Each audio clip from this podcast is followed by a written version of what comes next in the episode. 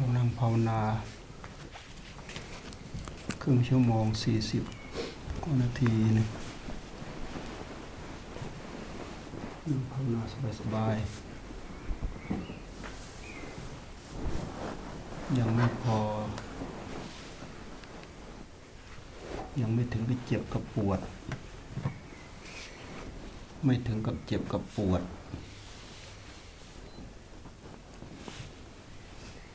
บางคนก็ยังล่องลอย จิต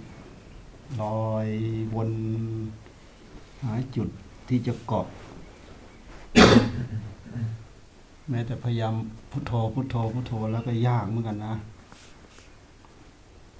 วนหาที่จะลงไม่เจอ มันไม่ง่ายเลยจิต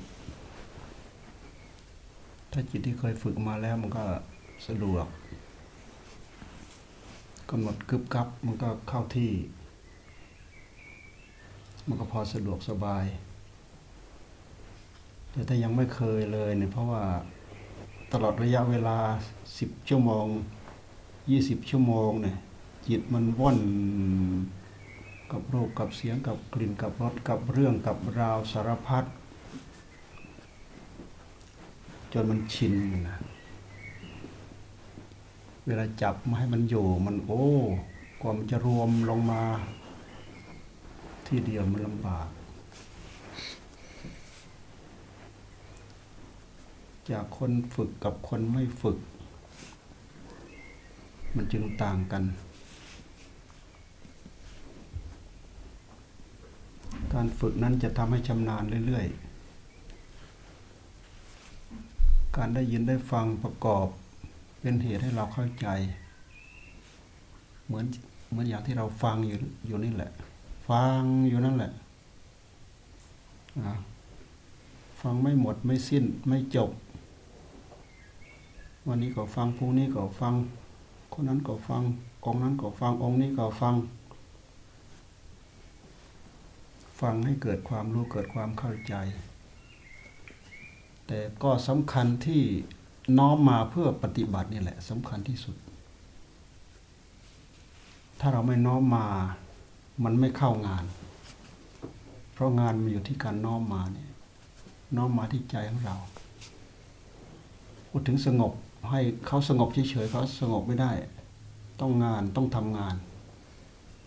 ต้องมีงานให้เขาทำพุทโธ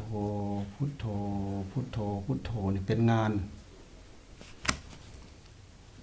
เป็นงานพุทโธ พุทโธ พุทโธนี่เป็นอารมณ์ อารมณะ อารมณะ อารมณ์ ภาษาบาลี อารมณ์ภาษาไทย อารมณะ ภาษาบาลี อารมณ์ อารมณ์ก็คือสิ่งที่จิตไปเกาะไปเกี่ยวไปผูกพัน ไปรู้ สิ่งที่จิตไปเกี่ยว ข้องไปผูกพันถ้าเรียกว่าอารมณ์ เอาพุทโธเป็นอารมณ์ เป็นนิมิตเป็นหมายเป็นเครื่องกำหนด พุทโธพุทโธพุทโธพุทโธ แต่ไม่ใช่พุทโธแต่ปากเฉยๆนะ พุทโธประกอบไปด้วย รวมพลังแห่งผู้รู้ทั้งหมดมาอยู่ด้วยกับคำว่าพุทโธสติ ท่านใช้คำว่าสติสติความระลึก ระลึกรู้ สตินี้เป็นเครื่องมือ สตินี้เป็นอุปการะธรรม ตั้งแต่ธรรมะพื้นพื้นไปจนถึงธรรมะ สูงสุดนุ่น วิมุตติพระนิพพานสติมีอุปการะสูงสุด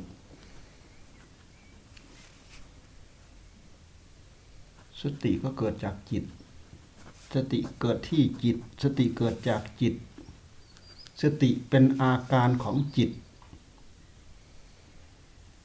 เดี๋ยวเราไปคิดว่าเป็นอีกตัวหนึ่งโผล่เข้ามา เป็นอีกตัวหนึ่งโผล่เข้ามา ให้เรากำหนดหมายว่า ผู้รู้ตัวเดียวนี่แหละ แสดงโลกนี้ให้ปรากฏกับเรา โลกนี้ปรากฏกับเรา เพราะมีผู้รู้ มีจิต จิตคือผู้รู้ จิตคือธาตุรู้ เอาผู้รู้ของเราไปเกาะอยู่กับ พุทโธ พุทโธ พุทโธทำผู้รู้ให้ตื่น โรอยู่กับคำว่าพุทโธ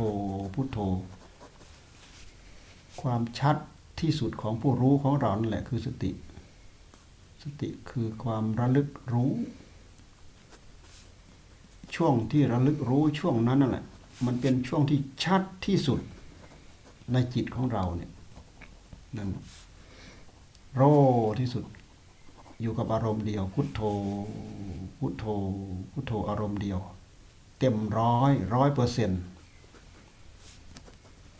แต่ถ้าห้าห้าแต่ถ้าหากห้าสิบเปอร์เซ็นต์มันไม่ชัดห้าสิบเปอร์เซ็นต์ไม่ชัด อาจจะ ถูกยื้อแย่งไปกับอารมณ์นั้นห้าสิบเปอร์เซ็นต์มาอยู่กับคำว่าพุทโธห้าสิบเปอร์เซ็นต์มันไม่ชัด ไม่ชัดมันไม่ชัด ถ้าเป็นไฟร้อยแรงเทียนนี่ มันก็สว่างแค่ห้าสิบแรงเทียนเห็นไหมมันลดความสว่างไปมากเท่าไหร่ภายในจิตของเราก็เช่นเดียวกัน ถ้าหาก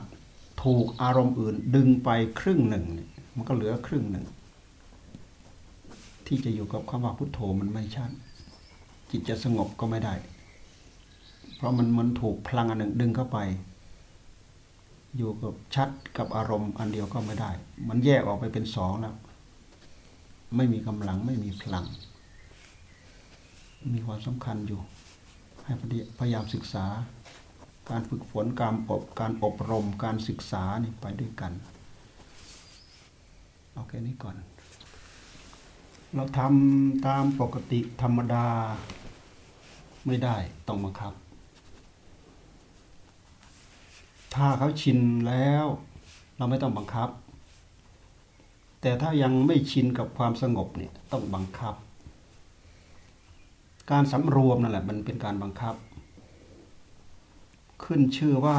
การปฏิบัติธรรมน่ะเป็นการสำรวม การสำรวมนั่นแหละมันเป็นการบังคับ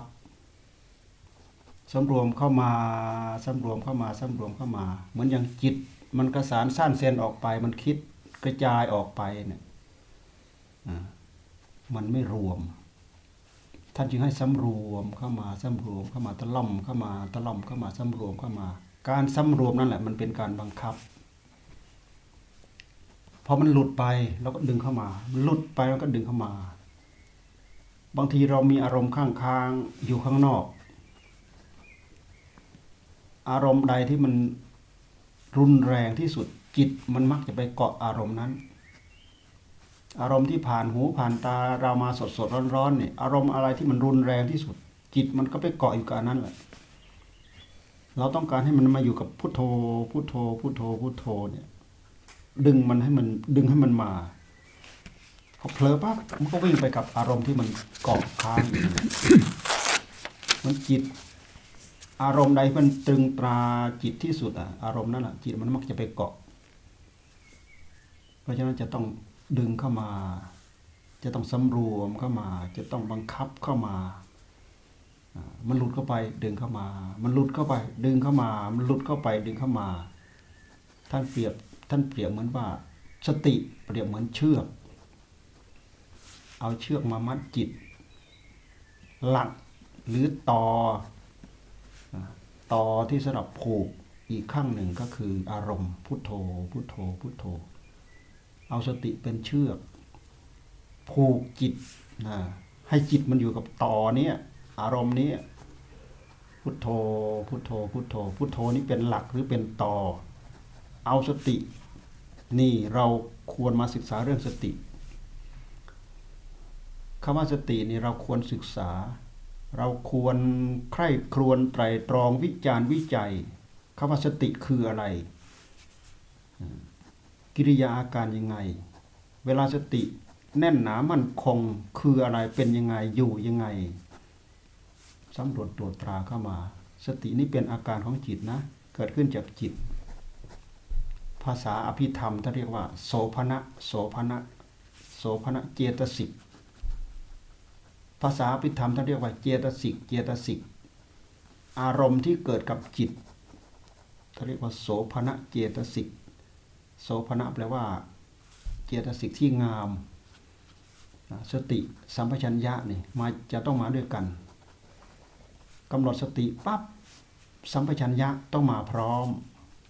สติความระลึกได้ สัมปชัญญะความรู้ตัว ความรู้ตัวตัวนี้แหละ มันจะเป็นตัวประคอง พุทโธ พุทโธสติดำริ จิตนั่นแหละเป็นผู้ดำริ แต่ว่าสตินั้นมันเป็นตัวทำงานดำริพุทโธ พุทโธ พุทโธวิสัมปชัญญะคือความรู้ตัวประคองมันเป็นวิจารณ์ที่ที่ท่านเรียกว่าวิตกวิจารณ์ พุทโธ พุทโธ พุทโธ พุทโธแล้วก็ประคอง พุทโธแล้วประคอง พุทโธแล้วประคอง ประคองไปเรื่อยๆ ไม่ให้มันขาด ไม่ให้มันขาดช่วง ให้ความรู้สึกข้างในเนี่ยมันยืดไม่ขาดดำริอีกแล้วก็ไม่ขาดดำริอีกแล้วก็ไม่ขาด ไม่ใช่ขาดกระท่อนกระแท่นแล้วก็ไปพุทโธอีกไม่ใช่ พุทโธ พุทโธ พุทโธ พุทโธ มันให้มันต่อเนื่องไปเลยไม่ให้มันขาด มันจะเกิดความรู้สึกว่ามันขาดช่วงข้างใน ไอ้ตรงที่มันขาดช่วงตรงนั้นแหละ ไอ้ตรงที่จิตมันเล็ดเล็ดลอดออกไป ตรงที่มันขาดช่วงนั้นนะจิตมันเล็ดลอดออกไป อะไรขาด สติมันขาด มันขาดช่วง คือความชัดเจนของสตินะมันจะขาดไป มันจะลดลงไป มันจะจางลงไป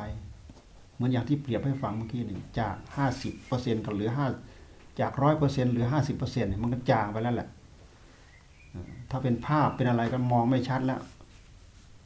ถ้าเป็นรูปเป็นอะไรที่เราดูก็ดูไม่ชัดแล้วแหละ จิตมันไม่อยู่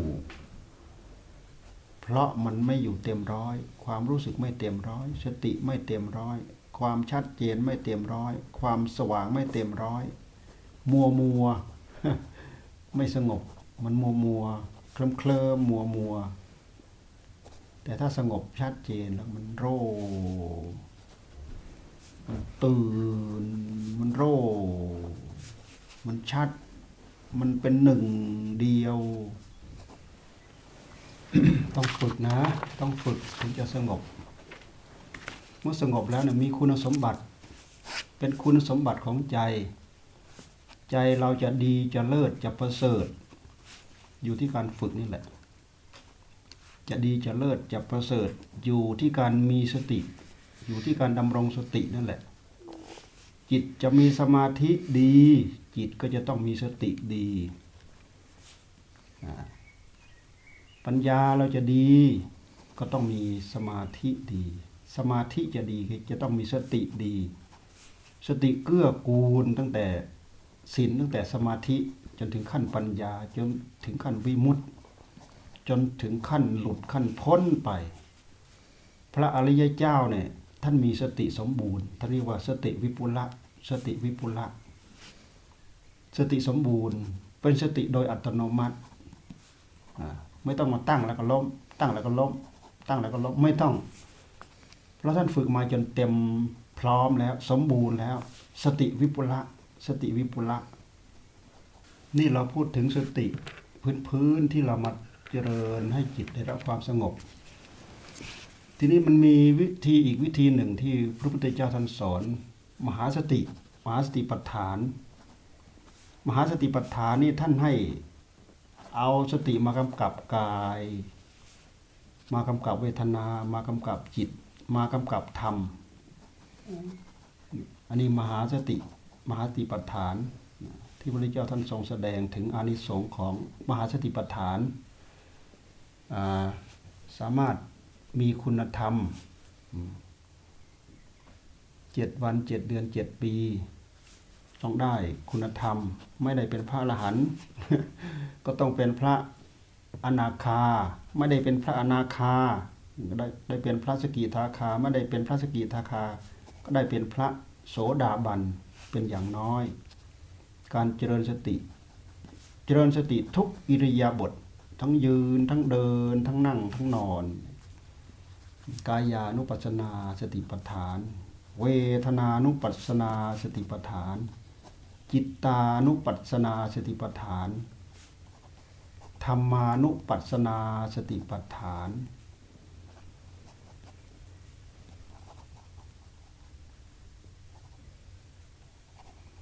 แต่สายป่าที่ครูบาอาจารย์เราสอนเนี่ย ก่อนที่เราจะมาเจริญสติปัฏฐานทั้งสี่ท่านจะให้เอาสติมากำกับให้สงบเสียก่อน ให้เป็นสติ ให้ให้เป็นสมาธิ สมาธิอันนี้หมายความว่าเป็นสัมมาสมาธิ สัมมาสมาธิมันไม่ใช่สมาธิหัวต่อ เป็นสมาธิที่พร้อมที่จะทำงาน งานที่จะทำต่อไปก็คือไปพิจารณากายตามกำหนดกายตามกำหนดกายพิจารณากาย ตามกำหนดเวทนาพิจารณาเวทนา ตามกำหนดจิตพิจารณาจิต ตามกำหนดธรรมพิจารณาธรรม อันนั้นคือจิตที่มีสมาธิแนบแน่นมั่นคงแล้ว ถึงเอาไปทำงานเหล่านั้นถึงจะได้รับความสะดวกสบาย เพราะฉะนั้นบางคนมักจะเอาหลักอันนี้แหละมาอ้างว่าเฮ้ยสมถะสมถะสมถะเสียเวลาเสียเวลาอ่ากลัวกลัวจิตจะสงบแล้วกลัวจะเสียเวลา เสร็จแล้วก็ไปเจริญมหาสตินั่นแหละ เดิน หรือไม่ก็นั่ง พองนอยุบนอ พองนอยุบนอ ก็ถือว่าเป็นมหาสติก็ถูกแล้ว ก็ถูกต้องอยู่แล้ว เดินก้าวหนอ ขวาย่างหนอ ซ้ายย่างหนอ ก็ถูกแล้วเป็นมหาสติ แต่จิตมันไม่ได้รับความสงบเป็นหลักเป็นฐาน มันไม่มีหลัก มันไม่มีไม่ไม่มีหลัก มันไม่มีสมถะภายในจิต มันไม่มีความสงบภายในจิต เดินไปเดินไปเดินไปเดินไปกำหนดไปกำหนดไป มันก็พาเราเผลอไปอย่างอื่นแล้วกำหนดไปกำหนดไปก็พาเราไปอย่างอื่นแล้วกำหนดเดินไปก็เดินไปกับพาคิดไปอย่างอื่นแล้วบริกรรมพองหนอยุบหนอไปก็ไปอย่างอื่นแล้ว หรือไม่มาพิจารณากายของเราเนี่ยพิจารณาไปพิจารณาไป มันก็พาไปอย่างอื่นไปแล้ว เพราะจิตมันไม่อิ่มจิตมันยังหิวอยู่ แต่ถ้าจิตอิ่มจิตมีความสงบ เหมือนกับจิตที่มีพลัง จิตอิ่มอาหาร จิตมีพลัง จิตอิ่ม อิ่มอารมณ์ มันไม่หิวอารมณ์ละมันไม่อยากนึกอยากคิดอย่างอื่นล้วจับให้มาทำงานอะไรมันก็ทำนี่ครูบาอาจารย์ ท่านสอนแบบนี้ เรามาพิเรามาพิจารณาดูอะผู้ที่ท่านทำแล้วมีเหตุมีผล เป็นที่ปรากฏชัด โดยเฉพาะท่านพยายามเน้นหลวงปู่เสาหลวงตาหลวงปู่เสาหลวงปู่มั่นเนี่ยท่านพยายามเน้น สมถะนะวิปัสสนานะอ้าวเวลาเจริญสมถะเอาจริงจังให้จิตได้รับความสงบเข้าไป พอสงบแนบแน่นมั่นคง ขยับตัวถอยเข้ามา ท่านจึงให้มาพิจารณา เราจะพิจารณาแบบไหนก็ตาม มันยังอยู่ในกรอบของมหาสตินั่นแหละ มันยังอยู่ในกรอบของการพิจารณากาย มันยังอยู่ในกรอบของการพิจารณาเวทนา มันยังอยู่ในกรอบของการพิจารณาจิต หรือมันยังอยู่ในกรอบของการพิจารณาธรรม จะพิจารณาไปยังไงก็ตาม มันไม่พ้นจากกรอบเหล่านี้ไปได้ อยู่ในกรอบอยู่ในขอบเขตของมหาสติปัฏฐานนี่แหละ เราเรียกอีกอย่างหนึ่งว่า เราเจริญวิปัสนา เจริญวิปัสนาที่เราพูดถึงนี้มันเป็นงาน งานนี้เป็นมรรคถ้าเราจะจัดเข้าในในอริยสัจสี่ก็คือมรรคที่เราพูดถึงสมถะวิปัสนาเนี่ยเป็นมรรคเป็นงาน เป็นงานเป็นงานที่เราทำหนึ่งเราทำให้ให้สงบ สองเอาจิตที่สงบนำมาพิจารณา บางทีเราก็งงกันเหลือเกิน เอ๊จะพิจารณายังไง จะพิจารณายังไง การพิจารณาที่จะให้เข้าหลัก จะต้องพิจารณาตามหลัก มหาสตินี่แหละอ่าอย่างเราตามกำหนดพิจารณากายเนี่ยกำหนดพิจารณากายกำหนดได้หลายอย่าง พิจารณาได้หลายอย่าง เราจะมาไล่เป็นผมเป็นขนเป็นเล็บ เป็นฟันเป็นหนังเนี่ย นี่ก็คือพิจารณากาย เรามากำหนดธาตุดินเป็นดินเป็นน้ำเป็นลมเป็นไฟ นี่ก็พิจารณากาย ลักษณะของการกำหนดนั่นก็กำหนดให้เห็นว่า เหตุปัจจัยของกายคืออะไรเป็นอะไร ที่มาของกายเป็นยังไง การตั้งอยู่ของกายเป็นยังไง ความเป็นไปของกายเป็นยังไง นี่คือการให้ท่านให้กำหนดพิจารณาคลี่คลาย แต่การที่เราจะมากำหนดกายก็ตาม เราทำงานเหล่านี้ไป มันก็มีเวทนามาเกี่ยวข้องด้วย มันก็มีจิตมาเกี่ยวข้องด้วย ทุกครั้งอ่ามันมีจิตมาเกี่ยวข้องด้วย มันมีธรรมมาเกี่ยวข้องด้วย เห็นไหมมันจะตะล่อมมาเป็นอันเดียวกันหมดจะตะล่อมมาเป็นอันเดียวกันหมด เรากำหนดพิจารณาเวทนานั่นแหละ คือความสุขคือความทุกข์ความเจ็บความปวดนั่นแหละมันก็เกี่ยวมันก็เกี่ยวกับกายด้วยเห็นไหม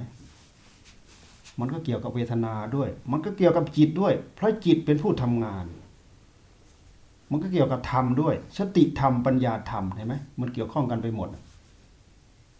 เพราะฉะนั้นเวลาเราทำไปแล้วนี่งานเหล่านี้มันจะเป็น เวลามันทำงานหมุนไปจริงจัง มันเป็นมรรคสมังคี นี่คืองานการประสานกันของงาน เราจะพิจารณากายเวลาทำงานไปแล้วมันเป็นก้อนเดียวกันเนี่ยแต่ถ้าหากเราจะมาแยก เราจะมาแยก เป็นขันธ์ทั้งห้าก็ได้ เป็นรูปไหมอ่ามีรูป มีเวทนา มีสัญญา มีสังขาร มีวิญญาณทำงานอยู่ด้วยกัน เราจะมาแยกว่าเป็นมหาสติปัฏฐานไหม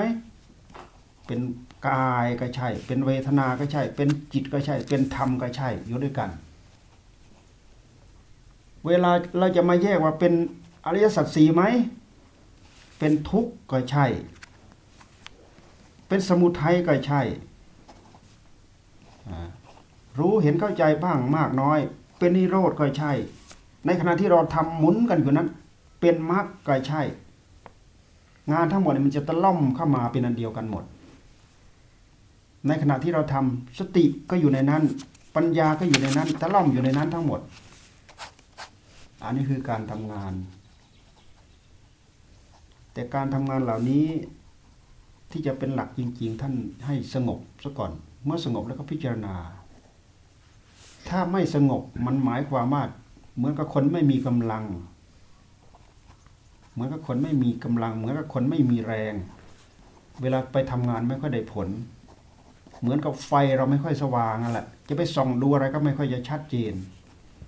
จิตเราไม่สงบ จิตเราไม่นิ่ง เหมือนกับไฟเราไม่สว่าง หรือถ้าจะเป็นมีดก็เหมือนกับมีดเราไม่คม มีดมันทู่ถ้าจะเทียบกับความสว่างคือมันไม่ค่อยสว่าง จะส่องดูอะไรก็ไม่ชัด จะฟันอะไรก็ไม่ขาด มันไม่คม เพราะฉะนั้นสมาธิหนุนปัญญา จะทำให้ปัญญาแก่กล้า จะทำให้เห็นสัจธรรมชัดเจนแจ่มแจ้ง แท้ที่จริงความรู้ความเห็นเหล่านี้ มันจะปนเปื้อนไปด้วยกิเลสนี่พอเราพูดมาถึงกิเลสมันก็เกี่ยวข้องกับสมุทัยทุกสมุทัยกายเวทนา สัญญาสังขารวิญญาณ ทั้งหมดนี้เป็นขันห้าขันห้าเป็นตัวทุกข์ขันห้านี่เป็นทุกข์นะสมุทัยคือตัณหา การมตัณหาภาวะตัณหาวิภาวะตัณหา แต่สมุทัยมันเกิดมันเกิดที่จิต มันแทรกเข้ามาว่าเป็นกายเราเป็นเวทนาเราเป็นสัญญาเราเป็นสังขารเราเป็นวิญญาณเรา นอกจากเป็นเราแล้วก็เป็นของของเรา แล้วก็ตะล่อมเข้ามาหมด ความเห็นแก่ตัวเกิดขึ้น เกิดขึ้นจากตัวนี้เกิดขึ้นจากตรงนี้ ทิฏฐิมณะเกิดขึ้นจากตัวนี้ตรงนี้ ความโลภเกิดขึ้นจากตัวนี้ตรงนี้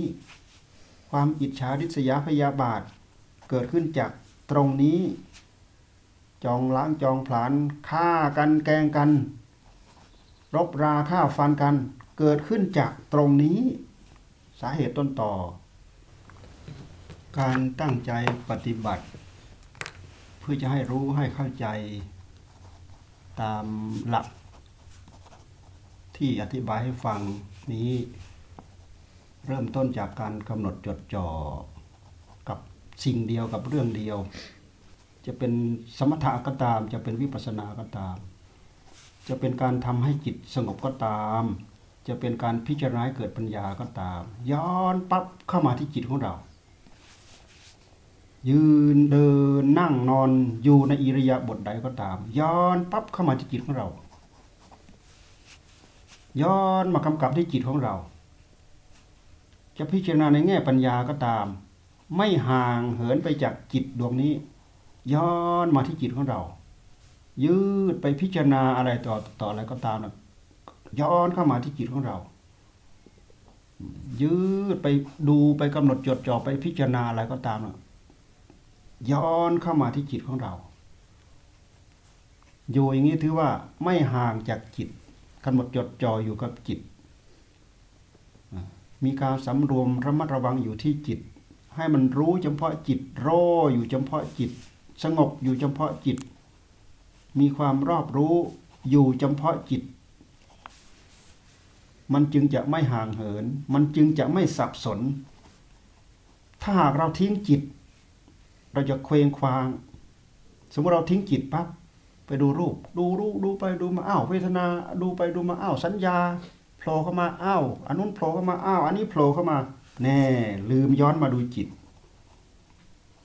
ถ้าเราย้อนมาดูจิตจะไม่สับสน ไปเจออารมณ์ที่ไม่ดี เจออารมณ์ที่น่ากลัว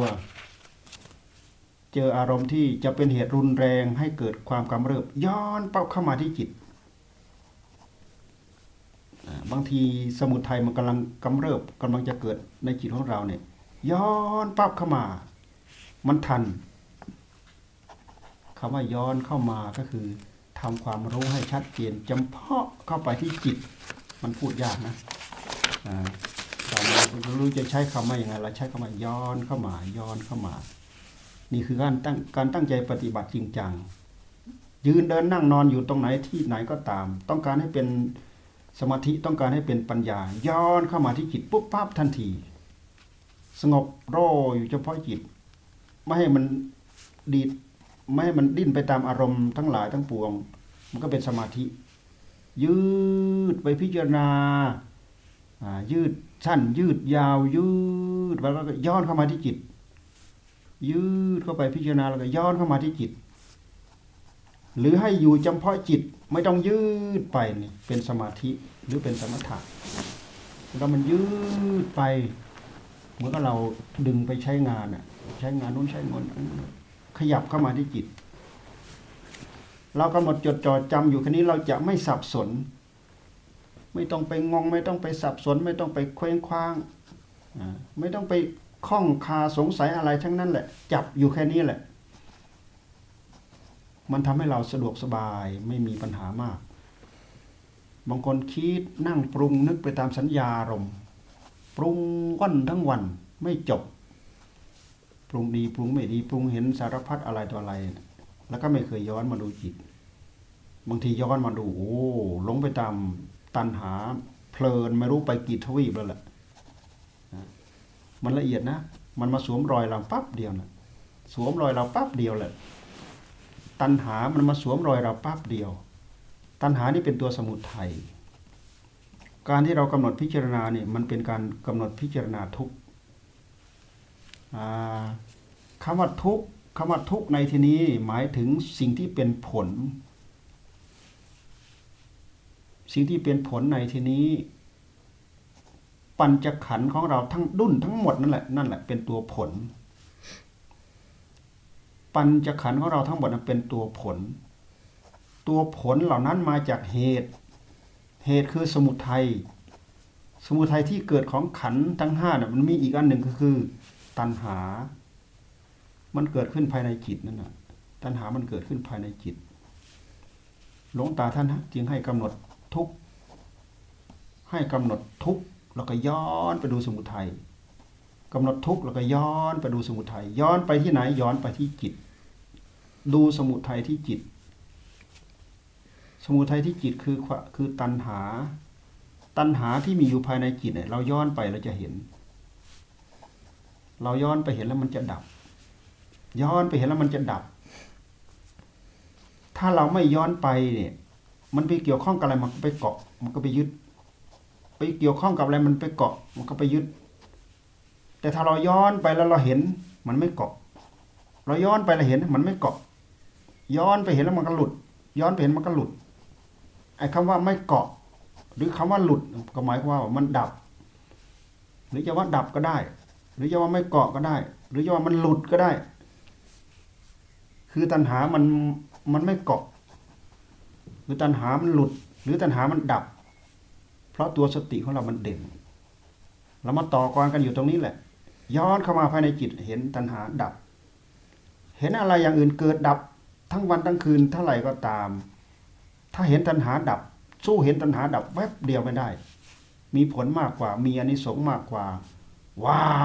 บเหมือนเทน้ำจากถุงพลาสติกเนี่ย หมดทั้งถุงเน่ะว้าแวบไปหมดเลย เบาตื่นเอาที่ลองดู ลองดู เอาเอาแค่นี้ก่อน มีอะไรคุยกันก็คุยกัน แล้วก็รู้สึกใจยาว มันเป็นหลักการนะเนี่ย มันเป็นมันเป็นหลักการ มันเป็นแนวการ แต่วิธีการทำนิดเดียวแป๊บเดียว นิดหน่อยพุทโธพุทโธพุทโธพุทโธอ้าวถามแนวปฏิบัติ เขาถามว่าเอ่อวิภาวะตัณหากับตัณหา เวลาเอ่อพิจารณาตัณหาจะจะเป็นยังไง เราไม่ต้องแยก กามตัณหาภาวะตัณหาวิภาวะตัณหา แนวปฏิบัติปฏิบัติที่แท้จริงเราไม่ต้องแยก เราดูให้เห็นความอยาก กิริยาของความอยากในใจของเราเราย้อนดูไปเราจะเห็นพระพุทธเจ้าท่านแยกให้เราเข้าใจ กามตัณหาภาวะตัณหาวิภาวะตัณหาท่านแยกให้เราเข้าใจเฉยๆกามตัณหาภาวะตัณหาวิภาวะตัณหาก็คือ ตัวตัณหาตัวเดียวนั่นแหละ ท่านแยก ถ้าเราเข้าใจถ้าเราเข้าใจ ถ้าเราเข้าใจคำว่าตัณหากามตัณหาเราก็รู้จักภาวะตัณหาเราก็รู้จัก วิภาวะตัณหาเราก็รู้จัก วิภาวะตัณหา หมายความว่าความอยาก ความอยาก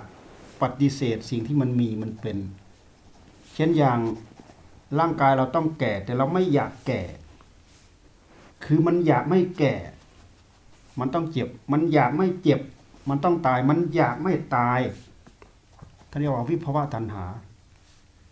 เราไม่ต้องไปแยก เราดูให้เห็นความอยาก กิริยาของความอยากในใจของเราเราเราดูให้เห็น แต่มันละเอียดนะ ละเอียดดูให้เห็น ถ้าใครพยายามดูเห็นแล้วก็คุณสมบัติจะเริ่มเกิด จะเริ่มมีความละเอียดนะ มันมันมันความละเอียดของของปัญญาเราพยายามสอดแทรกเข้าไป แต่ต้องอยู่ในแนวปฏิบัติ บางทีเราไม่ไม่ได้อยู่ในท่าทีปฏิบัติเดินไปนู้นไปนี้แต่เราไม่ไม่ปล่อย การที่เราไม่ปล่อยผู้รู้นี่มันยังอยู่ในท่าทีที่เราจะต้องปฏิบัติตลอด ไม่ใช่ว่าเราจะต้องอยู่ในท่านั่งสมาธิอยู่ในท่าเดินจงกรม อยู่ในท่านั่งเฉยๆอยู่ในท่าเดินเฉยๆแต่ไม่ไม่จ่อไม่จ่อสติสัมปชัญญะผู้รู้มาที่นี่เราจะไม่เห็นกำหนดจ่อมาเรื่อยๆเราจะเห็น บอกง่าย ๆ ว่าไม่ต้องแยก ดูให้เห็นความอยาก แล้วมันจะแตกกระจายไปหมดจะรู้ไปหมดรู้ปูปลองไปหมด ย้อนเห็น ย้อนดูไปเห็นนะของมันมีอยู่เราย้อนดูไปเห็น พุทธิยาภาษาวกเนี่ยที่ท่านชำระหมดแล้ว ท่านย้อนดูไปแล้ว มันไม่เห็นกิริยาอาการมันหมดไปแล้วเอาเอก weiter David เอกเขาเอ่อเขาให้หลวงพ่ออธิบายย้อนการย้อนละเอียดย้อนคำว่าย้อนมันเป็นคำพูดมันเป็นกิริยา ย้อนความรู้สึกจากอยู่ที่นู่น ย้อนมาอยู่กับผู้รู้ ย้อนมาอยู่กับจิต เช่นมันมันมันนึกคิดไปตามรูปที่เห็น ย้อนมาดูที่จิต มันรู้ไปตามเสียงที่ได้ยิน ย้อนมาดูที่จิต นี่คำว่าย้อนคคือย้อนย้อนมารู้อยู่เฉพาะผู้รู้ เมื่อก่อนนั้นผู้รู้มันไปอยู่ที่นู่น แล้วก็ย้อนมาอยู่เฉพาะกับผู้รู้ที่นี่ ไม่ต้องไปอยู่กับรูปกับเสียงกับกลิ่นกับรสกับสัมผัสย้อนมาอยู่กับผู้รู้นี่เขาเรียกว่าย้อนย้อน เราไม่รู้จะใช้คำพูดยังไง เราก็ใช้คำว่าย้อน ย้อนความรู้สึก ย้อนเข้ามากับน้อมเข้ามาน้อมเข้ามาก็ใช่กันเดียวกันนะน้อมเข้ามาก็ใช่ ย้อนเข้ามาก็ใช่อืมแต่คำว่าน้อมกับย้อนนี่ ในแง่ของภาษาไทยก็จะแตกต่างกันอยู่แต่ก็ใช้ได้ เช่นอย่างเห็นอนิจจังทุกขังอนัตตาข้างนอก เช่นอย่างเห็นคนเขาเจ็บเขาป่วยอย่างเงี้ยแล้วก็น้อมมาโอ้ ถ้าเราเจ็บถ้าเราป่วย อันนี้เขาเรียกว่าน้อมเข้ามา เห็นความไม่คงทน เห็นความไม่คงที่ เห็นความเน่าเปื่อยผุผุพังข้างนอก ก็ย้อนเข้ามา น้อมเข้ามา แต่ว่าอันนี้เราเราใช้กำกับกิกับกิริยาจิต จิตมันอยู่ข้างนอกเราก็พยายามย้อนเข้ามา ย้อนผู้รู้เนี่ยคล้ายๆว่าคล้ายว่าผู้รู้มันพุ่งไป ผู้รู้เนี่ยมันพุ่งไปแล้วก็เราพยายามระลึกย้อนย้อนกลับมาที่ต้นตอที่มันพุ่งไปเนี่ย มันมันพูดยากแต่แต่แต่เข้าใจใช่ไหมอ่าเอาเป็นว่าเอาให้เข้าใจ ให้เข้าใจใช้ได้ลุงเรียโมว่าปฏิบัติพรหมวิหารเมตตาก็เอ่อเขารู้สึกว่า ปฏิบัติเมตตาจะเกิดขึ้นความเห็นว่าทุกข์ไม่ใช่เรื่องโดยเฉพาะตัวเองเป็นเรื่องของสสรรพสัตว์ทั้งหลาย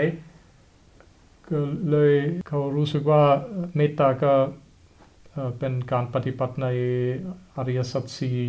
เราถามว่าอ่าหลวงหลวงพ่อจะแนะนำหรืออธิบายหรือเห็นด้วยหรือเป็นยังไง เมตตาตนเมตตาท่าน มันก็ใช้ได้ ถ้าเราไม่เมตตาเขาเราก็เมตตาเรา เมตตาตัวเองเนี่ยในบทแผ่เมตตา มันก็มีเมตตาทนเมตตาเมตตาตัวเมตตาตนอะหังสุกิโตโหมินิดุโคโหมิอเวโรโหมิอภยาปโชโหมิอนิโคโหมิ มันไปจากเราซะก่อน แผ่เมตตาให้กับตัวเอง แล้วก็แผ่เมตตาให้กับคนอื่น การแผ่เมตตาให้กับตัวเอง ก็คือท่านให้สงสารตัวเอง สงสารตัวเองที่มาลอยคออยู่กับกองทุกข์กิเลสตัณหาอาสวะ สงสารตัวเองและพยายามปฏิบัติให้เห็นสิ่งเหล่านี้ และพยายามจะดับสิ่งเหล่านี้ ให้เราพ้นทุกข์พ้นโทษไป อันนี้ก็เป็นการเมตตาตัวเอง การเมตตาคนอื่น มือนอย่างพุทธเจ้าท่านพ้นไปแล้วเนี่ยท่านก็เมตตาพวกเราท่านก็มาเที่ยวบอกเที่ยวสอนให้เราเอาข้อปฏิบัติ มาดำเนินการและจะได้ปฏิบัติตามพระองค์ท่าน จะได้ดับกิเลสตัณหาได้จะจะได้พ้นทุกพ้นโทษไปได้ มันได้ทั้งพื้นพื้นแล้วก็สูงสุดก็ได้คำว่าเมตตาเมตตาพรหมวิหารเนี่ยเมตตามันได้หมด เรื่องของธรรมะถ้าเราเข้าใจแล้วมันกระจายทั่วถึงกันหมด ไปเอาหลักปริยัติมาอธิบายไม่ได้ เอาหลักปริยัติมาอธิบายตามไม่ได้ แต่ถ้าเป็นหลักปฏิบัติเนี่ยมันมันตะล่อมเข้าหากันหมด มันกระจายทั่วถึงเข้าใจทั่วถึงกันหมด เหมือนอย่างที่อธิบายเนี่ยในหนังสือจะหาฟังยากเหมือนกันนะเอาแค่นี้ก่อน เข้าใจไหมเลไฟโมระเข้าใจไหมเราสงสารตัวเราจะต้องมาทุกข์อยู่ในวัฏสงสาร เกิดแก่เจ็บตายเกิดแก่เจ็บตายเกิดแก่เจ็บตายเราสงสารตัวเรา เราตั้งใจภาวนาพุทโธพุทโธพุทโธพุทโธพุทโธพุทโธพุทโธให้จิตสงบ แล้วพิจารณาให้เห็นอนิจจังทุกขังให้เบื่อให้หน่ายคลายจางในในภพในชาติของตัวเอง การที่เราตั้งใจทำนั่นแหละเป็นมรรคทำไปแล้วดับได้ตามชั้นตามภูมิเป็นนิโรธ คำว่านิโรธหมายความว่า เห็นต้นต่อที่เกิดของของการเกิดแก่เจ็บตาย เห็นตัวสมุทัยพอเราเห็นไปปั๊บมันก็ดับ ก็เหมือนอย่างที่เราย้อนมาเห็นตัณหา ย้อนเห็นปั๊บมันก็ดับ ย้อนเห็นปั๊บมันก็ดับคำว่าดับหมายความว่านิโรดนิโรธแปลว่าความดับ นี่มันเกี่ยวข้องกับอริยสัจสี่ทั้งนั้นแหละ อันนี้อันนี้หมายความว่านี่อันนี้อาวุธหนัก เป็นเครื่องมือใช้กับกับงานหนัก พื่อรื้อฟื้นภพชาติของตัวเอง ทีนี้จะเอาเอามาใช้พื้นพื้นอ้าวธรรมะเมตตามาใช้พื้นพื้นเช่นเราเราเลี้ยงสัตว์เราสงสารสัตว์เห็นเขาหนาว ก็ให้ความอุ่นเขาเห็นเขาหิว ให้ความอิ่มเขาเห็นเขาเหงาให้ความสนุกสนานเขาไม่ว่าสัตว์ก็ตามไม่ว่าคนก็ตาม เราเมตตาเขา จิตใจเราก็แช่มชื่นเบิกบาน แต่การแผ่เมตตาที่จะให้ถึงใจถึงจิตถึงใจที่แท้จริงนั้นนะเช่นอย่างเขามีความทุกข์ให้เราพิจารณาใจเราไปใส่ใจเขา พิจารณาใจเขามาใส่ใจเรา เรามีความสุขยังไง ถ้าเขามีความสุขเขาก็จะเหมือนเรา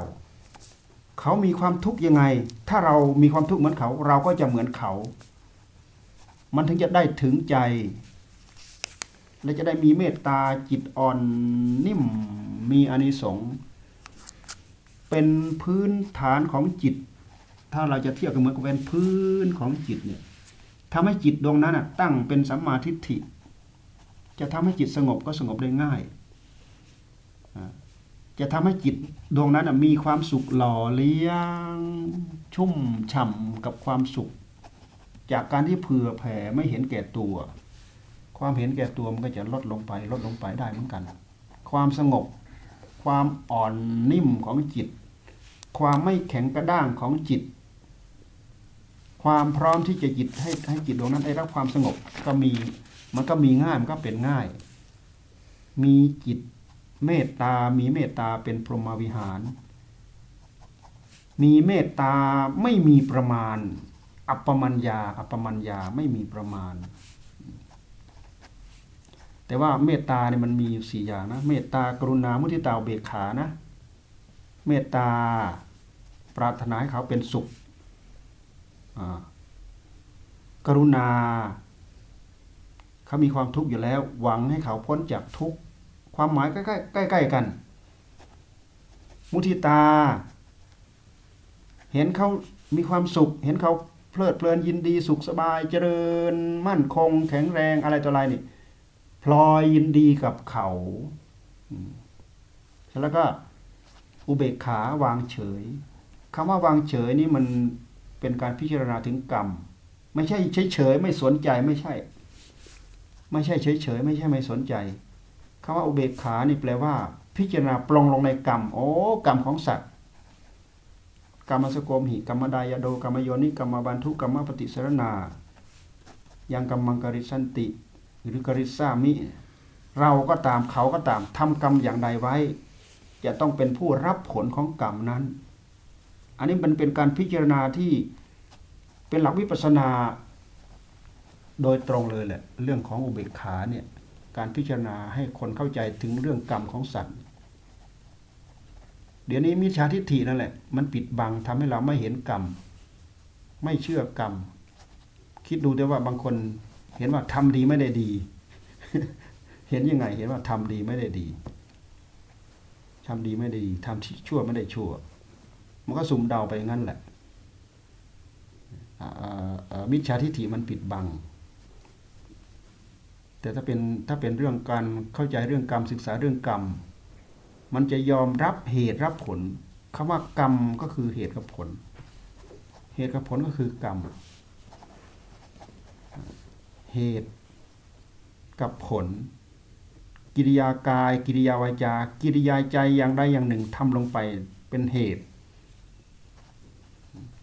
เป็นกรรม เป็นกายกรรม ผลก็คือวิบากกรรม เป็นกายกรรม เป็นวจีกรรม เป็นมโนกรรม ใครตั้งใจทำลงไป กลายเป็นประทับตราลงไปที่จิตของเรา สร้างลงไปแล้วรื้อฟื้นไม่ได้ ลบไม่ได้ ฟื้นไม่ได้ รื้อไม่ได้ ต้องทำใหม่ให้มากกว่าเดิม ถึงจะลบล้างสิ่งเหล่านั้นได้ ถึงทำมากขนาดไหนก็ตามบางทีก็ลบไม่ได้ เหมือนอย่าง พระโมคคัลลานะเนี่ยท่านลบไม่ได้ ท่านฆ่าแม่ ท่านเป็นพระอรหันต์แล้วเขายังตามมาฆ่าอยู่เห็นไหม แต่ร่างกายนั่นน่ะมันเป็นวิบากกรรม เป็นผลิตผลของกรรมเก่า แต่กรรมใหม่ของท่านเนี่ยพ้นไปแล้วนี่กรรมใหม่ทำให้จิตของท่านเนี่ยพ้นไปแล้ว เรื่องของกรรมจึงเป็นเรื่องที่ ที่เป็นเหตุทำให้คนนี่สางจากเมา เมาในมิจฉาทิฏฐิ มีความสำคัญมากเอาอีกหนึ่งสองปัญหาก็พอล้วมั้งดึกแล้ว นะขอขอแปลหน่อยก่อนเออเขียนไม่ทันเอากระดาษใหญ่ ๆ มาให้นะเป็นไงเรโมเป็นไง Wonderful, wonderful. Sadhu, sadhu. เรโมแปลพระไตรปิฎกนะไม่ใช่บรรดาพิมพ์พระไตรปิฎกนะพิมพ์พระไตรปิฎกต้องพยายามเข้าใจทำความเข้าใจนะพระไตรปิฎกเป็นธรรมะของพระพุทธเจ้า เดี๋ยวกลายเป็น เดี๋ยวกลายเป็นตะพีแช่อยู่ในแกงนะการพิมพ์เป็นอย่างหนึ่งแต่การปฏิบัติสำคัญมากกว่าใช่ Das sagt, stimmt. โอกาสที่เราได้ยินได้ฟังแบบนี้ มันเกื้อกูลกับชีวิตของเราฟังเข้าใจเกื้อกูลเข้าใจไหมเขาเข้าใจไหมเกื้อกูลไม่เข้าใจ ท่านเข้าใจไหมเกื้อกูลคำว่าคำว่าเกื้อกูลคำว่าหนุนไหมคะท่านอาจารย์เออคำว่าหนุนหนุนก็ได้ ใช้คำว่าหนุนเกื้อกูล Ja, auf Deutsch? เกื้อกูล อุปถัมภ์บำรุงเกื้อ Ah, eine กูล Stärke, ein, eine, eine Vervielfältigung, ne? oder? เกื้อกูล Verstärkung, ne? Eine, เอ่อยกตัวอย่างเหมือนอาหารเกื้อกูลกับร่างกายอย่างเงี้ยเขาเรียกเกื้อกูล Stütze oder อุปถัมภ์หรือบำรุงหรือเกื้อกูล Okay, also die อุดหนุน Stütz, Stütze, โอ้ ja. ภาษาที่ก็ลำบากนะนะ มันมีหลาย การที่เรามาเกี่ยวข้องกับศีลกับธรรมแบบนี้มันเกื้อกูล เกื้อกูลกับชีวิต กับจิตใจ อย่าลืมว่าชีวิตกับจิตใจของเราเนี่ยมันต้องไปด้วยกัน ชีวิตของเราจะดีจิตใจของเราต้องดี ถ้าจิตใจเราไม่ดีชีวิตของเราก็จะไม่ดี จิตใจเราจะดี จิตใจเราจะต้องมาศึกษาเรื่องหลัก ของศีลของธรรม หลักของเหตุของผลหรือหลักของกรรม หรือหลักประพฤติปฏิบัติ ตามหลักศาสนธรรม ธรรมะของพระพุทธเจ้า พระพุทธเจ้าท่านเอาแต่เรื่องจริงมาสอนพวกเราเอาแต่เรื่องของจริงที่เป็นสัจจะทั้งนั้นมาสอนเราไม่มีไม่มีบังคับให้เราเชื่อ แม้แต่คำสอนของพระองค์ทั้งหมด8 4 0 0 0พระธรรมขันธ์ไม่มีบังคับให้เราเชื่อ ให้เราไปพิสูจน์ ไม่ต้องเชื่อเราบอกไม่ต้องเชื่อ ไปพิสูจน์อ่ายกนิทานมาประกอบ โททยพรามเนี่ยนะเป็นเศรษฐี ไม่เคยทำบุญให้ทานเลยพุทธเจ้าบินทบาทผ่านหน้าบ้านด่าทุกวัน ไม่ใส่บาตรแล้วด่าอีกเป็นเศรษฐีแปดสิบโกดมีทรัพย์แปดสิบโกดฝังไว้หลังบ้าน อยู่มาอยู่มาตาย ตายเสร็จแล้วด้วยความหวงสมบัติแล้วนั้นน่ะ ไปฝังไม่มีใครรู้นะสมบัติน่ะแปดสิบโกดด้วยด้วยความหวงสมบัติน่ะมาเกิดเป็นเป็นสุนัข เป็นลูกหมาโทนอยู่ในบ้านนั้นน่ะอ่ามาเกิดเป็นสุนัขในในบ้านหลังนั้นแหละ ทีนี้โททยมานกนะที่เป็นลูกชายก็ดูแลต่อ พอลูกหมาตัวนี้เริ่มโตขึ้นมาเนี่ยคือลูกหมาที่ไปจากไอ้โททยพรามเนี่ย ตายไปแล้วไปเป็นสุนัขเนี่ยพอเริ่มโตขึ้นมารู้จักวิ่งรู้จักอะไรต่ออะไรพุทธเจ้าท่านก็บินตบาทผ่านเพระว่าตายปุ๊บเกิดปั๊บเนี่ยพระพุทธเจ้ายังทรงพระชนอยู่พุทธเจ้าไปบินตบาทก็ไปเห่าไปหอนพระองค์เหมือนเดิม มีวันหนึ่งพระองค์ก็เลยแย้มพระโอษฐ์แล้วก็พูดกับพระอานนท์อ่าไม่ไม่เอ่อเปรยพระอานนท์ก็ได้ยินโอ้โททยพราม สมัยมีชีวิตอยู่ไม่เคยใส่บาตรให้เราด่าเราตายแล้วมาเป็นสุนัขยังมาเห่าหอนเราเหมือนเดิมไอตอนนั้นคนใช้เขาวิ่งไปกำลังจะวิ่งไปจับลูกหมาเขาได้ยิน ลูกหมาตัวนี้มันจำชาติได้เนี่ยว่ามันเคยเป็นโททยพรามเนี่ยพอพระพุทธเจ้าตรัสอย่างนั้นหูตกเลย เสียใจน้อยใจเสียใจ เป็นไข้ป่วยตั้งแต่วันนั้นเลยลูกชายโททยมานพนี่ ก็เลยสงสัยว่า เอ๊ะลูกสุนัขตัวนี้ทำไมป่วยไข้เป็นไรไม่สบายเพราะอะไรเนี่ยคนใช้ก็เลยเล่าให้ฟัง ว่าวันหนึ่งพระโคดมพระโคดมมาบินทบาทลูกสุนัขไปเห่า พระโคดมท่านก็เลยตรัสว่า โอ้โทติยพรามสมัยมีชีวิตอยู่ไม่เคยใส่บาตรให้เรา ตายแล้วมาเป็นหมายังมาเห่าเราเหมือนเดิม พอเล่าย่งให้ลูกชายฟังลูกชายเครียดมาก หาว่าพระโคดมเนี่ยดูถูกพ่อของตัวเองว่าตายไปแล้วไปเกิดเป็นหมาลิ้วไปที่วัดแล้วไปอย่าไปต่อว่าพระพุทธเจ้า ว่าอย่าไปต่อว่าพระพุทธเจ้า เธออย่าเพิ่งเชื่อเราไอ้ที่เราพูดอย่างนั้นอย่าเชื่อเรา ให้ทำตามเรา ให้ทำอย่างนี้ก็แล้วกันนะกลับไปอย่างนี้เนี่ย เอาสุนัขเอาลูกสุนัขตัวนี้ไปอาบน้ำสะขนให้อย่างดี เช็ดตัวให้ดี แล้วก็ให้วางให้เขานอนในที่นิ่มๆ สังเกตดูเขากำลังนอนเคลิ้มๆใกล้จะหลับ ให้ไปกระซิบที่หู พ่อพ่อพ่อซับแปดสิบโกดฝังไว้ที่ไหนอ่าซับแปดสิบโกดฝังไว้ที่ไหน ถ้าเป็นโททยพรามจะลุกปุ๊บปั๊บวิ่งไปข้างหลังบ้าน แบกจอบตามวิ่งตามไปเลยอย่างนั้นพุทธเจ้าแนะนำเด้ก็ไปทำตามก็เป็นอย่างนั้นจริงหมดอะไปกระซิบลุกปุ๊บปั๊บไปหลังบ้าน ไปกุยไปขุดเห็นสมบัติแปดสิบโกดน่าเห็นไหม ไม่ต้องเชื่อ แต่ให้ทำตามมันถ้าทำตามแล้วไม่ต้องมีไม่ต้องมีคำตอบแหละคำตอบอยู่ในนั้นหมดธรรมะแปดหมื่นสี่พันพระธรรมขันธ์ของพระพุทธเจ้า เอาข้อเท็จจริงมาพูดให้พวกเราฟังเท่านั้นไม่มีบังคับให้เราเชื่ออบอกให้เราเชื่ออย่างเดียวว่า ให้เชื่อว่าอ่าอ่าตถาคตโพธิสัตธาอืม เชื่อว่าตถาคตเนี่ยเป็นผู้บรรลุธรรม ให้เชื่อว่าให้เชื่อว่าให้เชื่อว่าตถาคตเนี่ยเป็นผู้บรรลุธรรมบอกให้เราเชื่อ ให้มีความเชื่อว่าตถาคตบรรลุธรรม เพราะเหตุใด เพราะว่ามีคนข้องใจ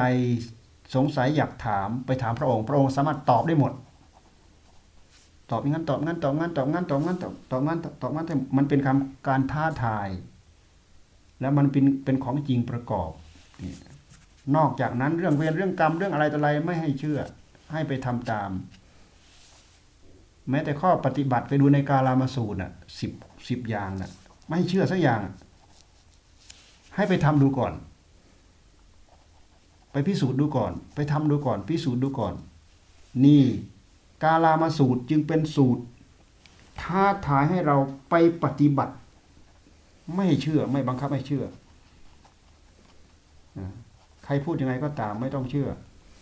เพราะสมัยนั้นมีเจ้าลัทธิหลายลัทธิมีคนไปถามว่าอย่างนั้นอย่างนั้นอย่างนั้นอย่างนั้นจะเชื่ออยังไงไม่รู้จะถือปฏิบัติตามของใครของใคร พระองค์ก็เลยตรัสกาลามาสูตรเนี่ยไม่ต้องเชื่อว่าคนนั้นเป็นครูคนนั้นเป็นอาจารย์ คนนั้นมีความคิดเหมือนกับเรา